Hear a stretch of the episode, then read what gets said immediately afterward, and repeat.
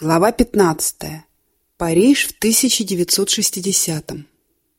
Хотя я любил путешествовать, моей главной целью оставалась учеба. Париж в начале 60-х годов был магическим местом.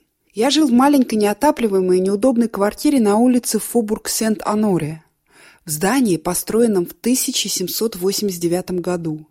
Я жил на шестом этаже, а туалет находился на третьем.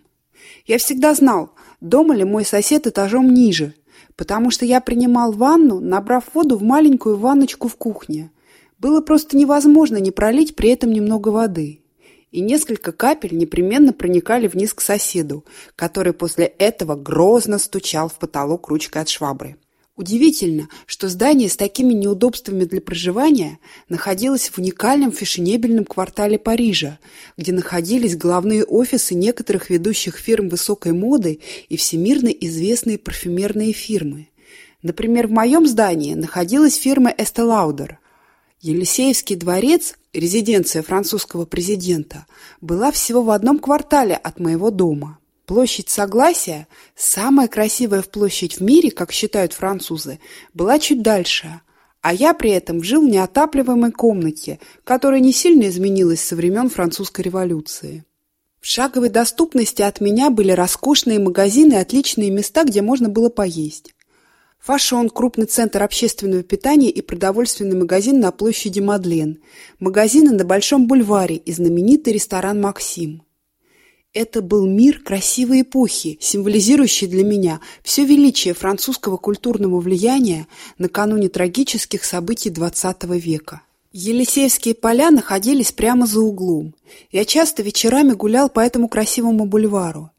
Я начинал со средневекового собора Нотр-Дам, следовал мимо ренессансного здания Лувра, знакомился с изысканными вкусами старой королевской власти, проходя по садам Тюильри, которые спроектировал садовник Людовика XIV. А затем пересекал площадь Согласия, где влияния XVIII и XIX веков гармонично соединялись друг с другом. Продолжая прогулку, я не мог не обратить внимания на героическую триумфальную арку Наполеона Бонапарта, которая возвышается над окружающими зданиями на площади Звезды. Несмотря на желание Наполеона построить этот монумент в честь своих военных побед, сохраняющаяся память от любой цивилизации остается не от силы ее армий, а от вклада этой цивилизации в мировое наследие человечества. Свой велосипед я брал повсюду, куда бы ни ехал, в школу, на различные временные работы, даже из центра, в латинский квартал. Борьба с дорожным движением на велосипеде среди машин на площади Согласия или на площади Звезды были моим ежедневным и трудным заданием. С другой стороны, я просто не представляю лучшего реального опыта, чтобы почувствовать воочию жизнь Парижа. Это был, к тому же, самый простой и быстрый путь, чтобы добраться из одной точки Парижа до другой без заботы о парковке машины. У меня было несколько временных работ. Одна включала обед с зажиточными французскими семьями в обмен на беседу на английском языке.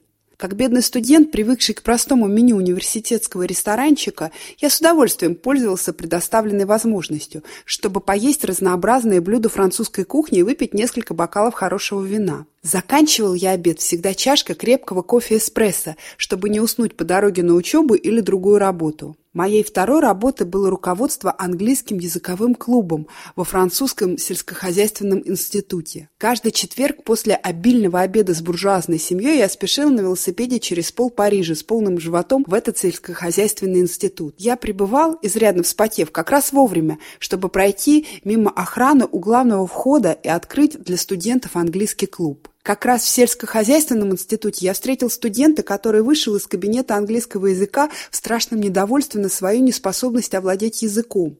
Я помню, что материал, который мы готовили для этих студентов, был полон технических терминов, но, с другой стороны, не представлял никакого интереса для молодых студентов. Было просто невозможно учить слова в надежде, что они когда-нибудь пригодятся. Крестьянские парни сельскохозяйственного института не умели говорить по-английски. Какой был толк давать им неясные технические термины, которые, возможно, они никогда не будут использовать? Как это часто бывает в случае языкового обучения в группах, там слишком много внимания уделялось грамматике и специальному словарному запасу, чтобы подготовить студентов к экзаменам, и вовсе не уделялось внимания, чтобы научить их общаться на английском языке. Мы можем научиться новому языку только благодаря интересному содержанию. Нам следует разрешить студентам выбрать такие темы, с которыми они знакомы и которые представляют интерес для них. Некоторые, может быть, выберут сельское хозяйство, но большинство предпочтет скорее записи с реальными разговорами на английском языке между молодыми людьми на темы, которые им интересны. Все это надо принимать во внимание, чтобы сделать для них английский язык важным и интересным. Если эти студенты будут способны общаться на английском языке, тогда и специальные термины могут быть выучены ими быстро, если в этом будет необходимость.